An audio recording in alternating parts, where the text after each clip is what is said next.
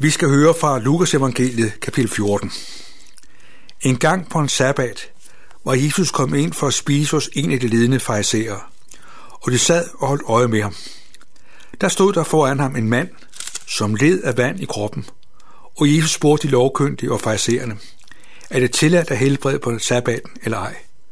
Men de sagde ingenting. Så rørte han ved manden og helbredte ham og lod ham gå. Derpå sagde han til dem, hvis en af jer har en søn eller en okse, som fatter i en brønd, vil han så ikke straks trække dem op, selvom det er på en sabbat. Det kunne de ikke svare på. Og Jesus lagde mærke til, hvordan de indbudte udvalgte sig de øverste pladser ved bordet. Fortalte han dem denne lignelse. Når du bliver indbudt til et bryllup, så sæt dig ikke øverst ved bordet. Måske er der indbudt en, der er fornemmere end du. Og så kommer han, der indbyder jer begge, og siger til dig, Giv ham din plads. Så må du med skam indtage den nederste plads. Nej, når du bliver indbudt, gå der hen og sæt dig på den nederste plads, så at han, der indbød dig, kan komme og sige, min ven, sæt dig højere op. Så bliver du hædret i alles gæsters påsyn.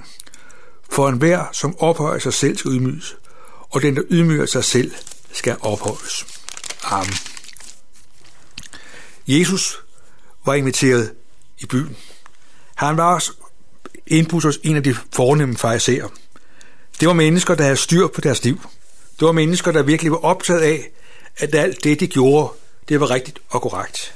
De var vildt optaget af Gud. Det må man næsten sige. De havde mere end 600 forordninger, der ligesom skulle sikre, at livet i alle forhold var reguleret på en måde, så Gud kunne være tjent på den måde, at mennesker var helt sikre på, at de tog deres liv alvorligt.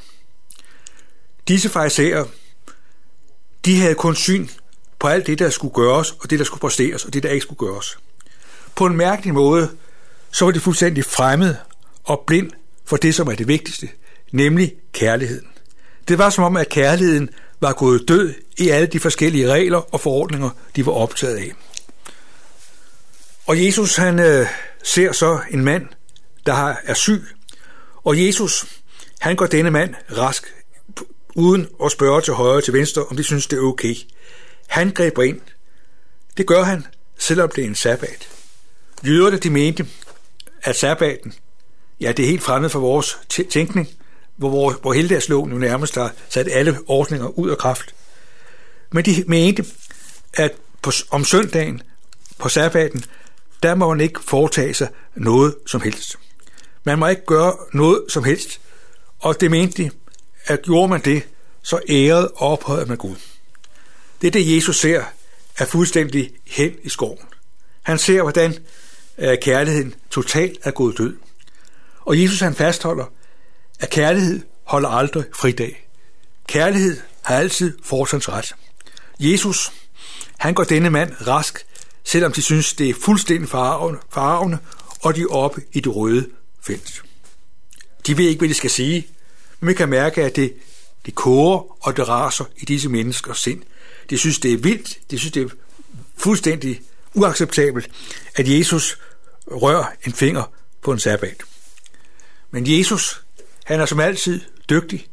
Han er altid i stand til at se os og finde os præcis sådan, som vi er. Så Jesus, han øh, bruger et eksempel. Hvis en af jer nu har en søn, der er faldet i en brønd, og det sker på en sabbat. Hvad vil du så bare gøre? Vil du bare sige, at det er bare ærgerligt? Du må vente til i morgen til at den søn op. Nej, uden du overhovedet øh, bruger et sekund for at spekulere på, hvad der er op og ned, hvad der er rigtigt og rimeligt, så vil du med det samme sørge for, at, din, at din søn kommer op. For det handler om liv og død. Sådan agerer kærligheden. Kærligheden gør det, som er nødvendigt. Kærligheden gør, hvad der er rigtigt, og kærligheden gør alt det, som er muligt at gøre. Da Jesus øh, giver det eksempel, så har farisæerne intet at sige. De føler sig dømt og afsløret, selvom de selvfølgelig ikke vil indrømme det. Og Jesus han ser jo, hvordan øh, disse farisæer, de er vildt optaget af ære og prestige.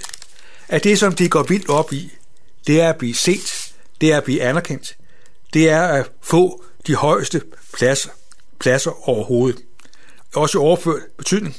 De er optaget af, at de altid bliver registreret, at de altid bliver værdsat på den ene og den anden måde.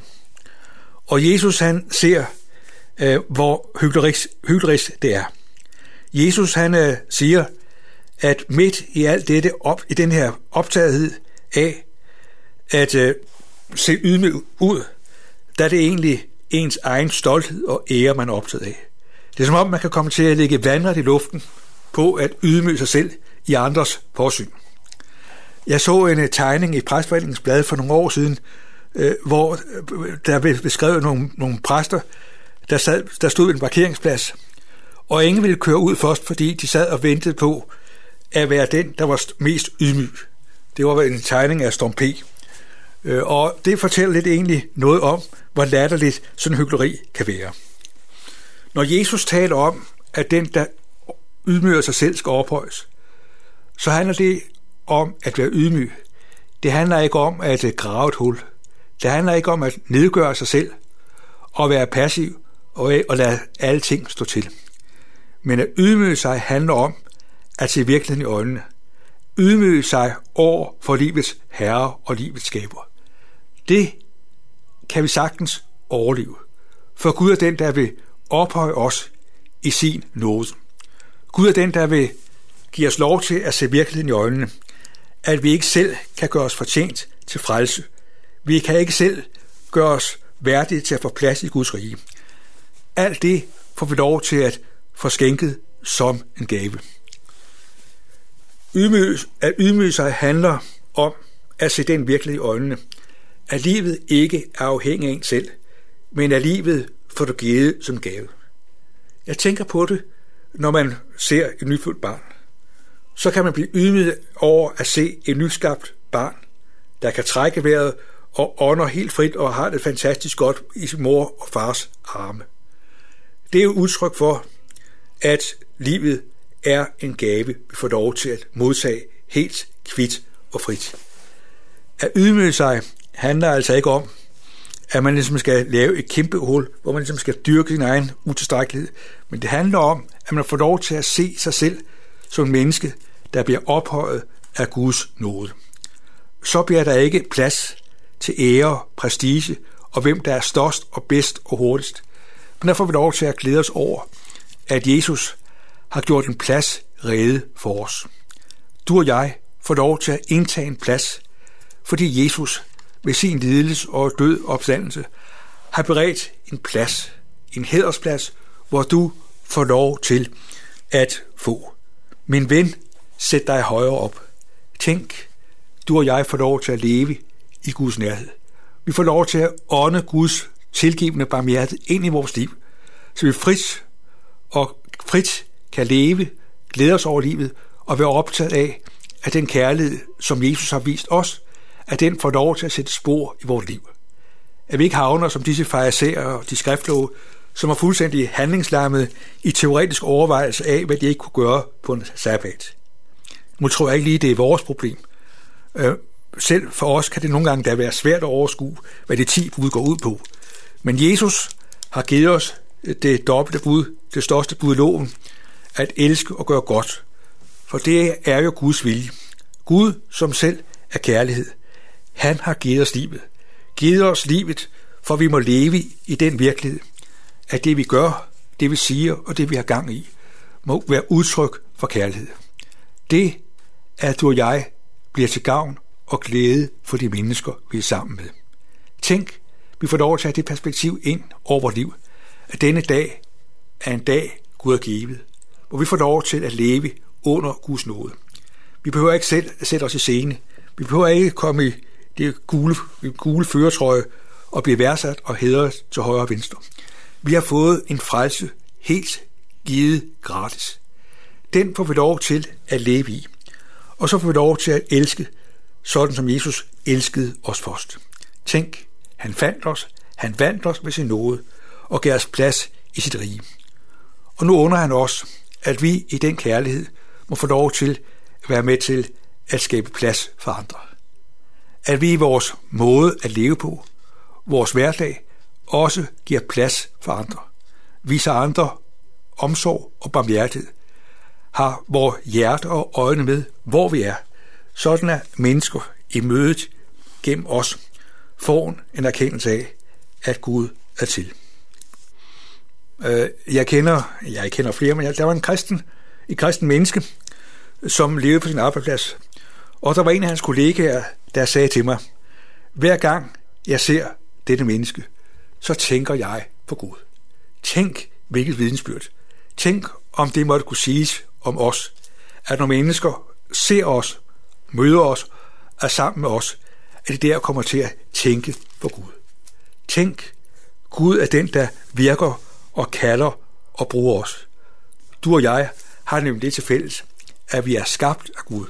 Vist er vi forskellige, men vi er alle sammen skabt til gode gerninger, som vi igennem Jesus Kristus, de er lagt til rette, for vi her skal vandre det spor, sådan at mennesker må forstå, at der også er plads for dem i Guds rige.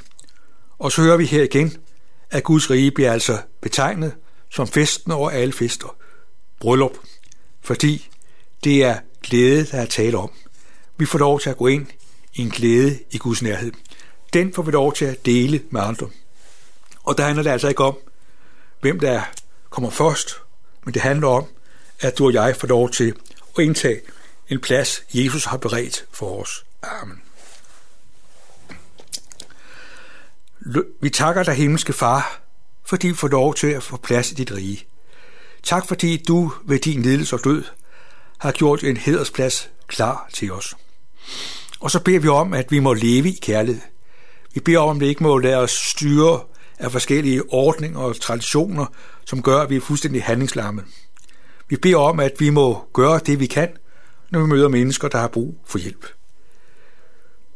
Vi må jo erkende, at vi først og fremmest ønsker, at det må gå vores kære godt, og der er vi altid parat til at give en hjælpende hånd.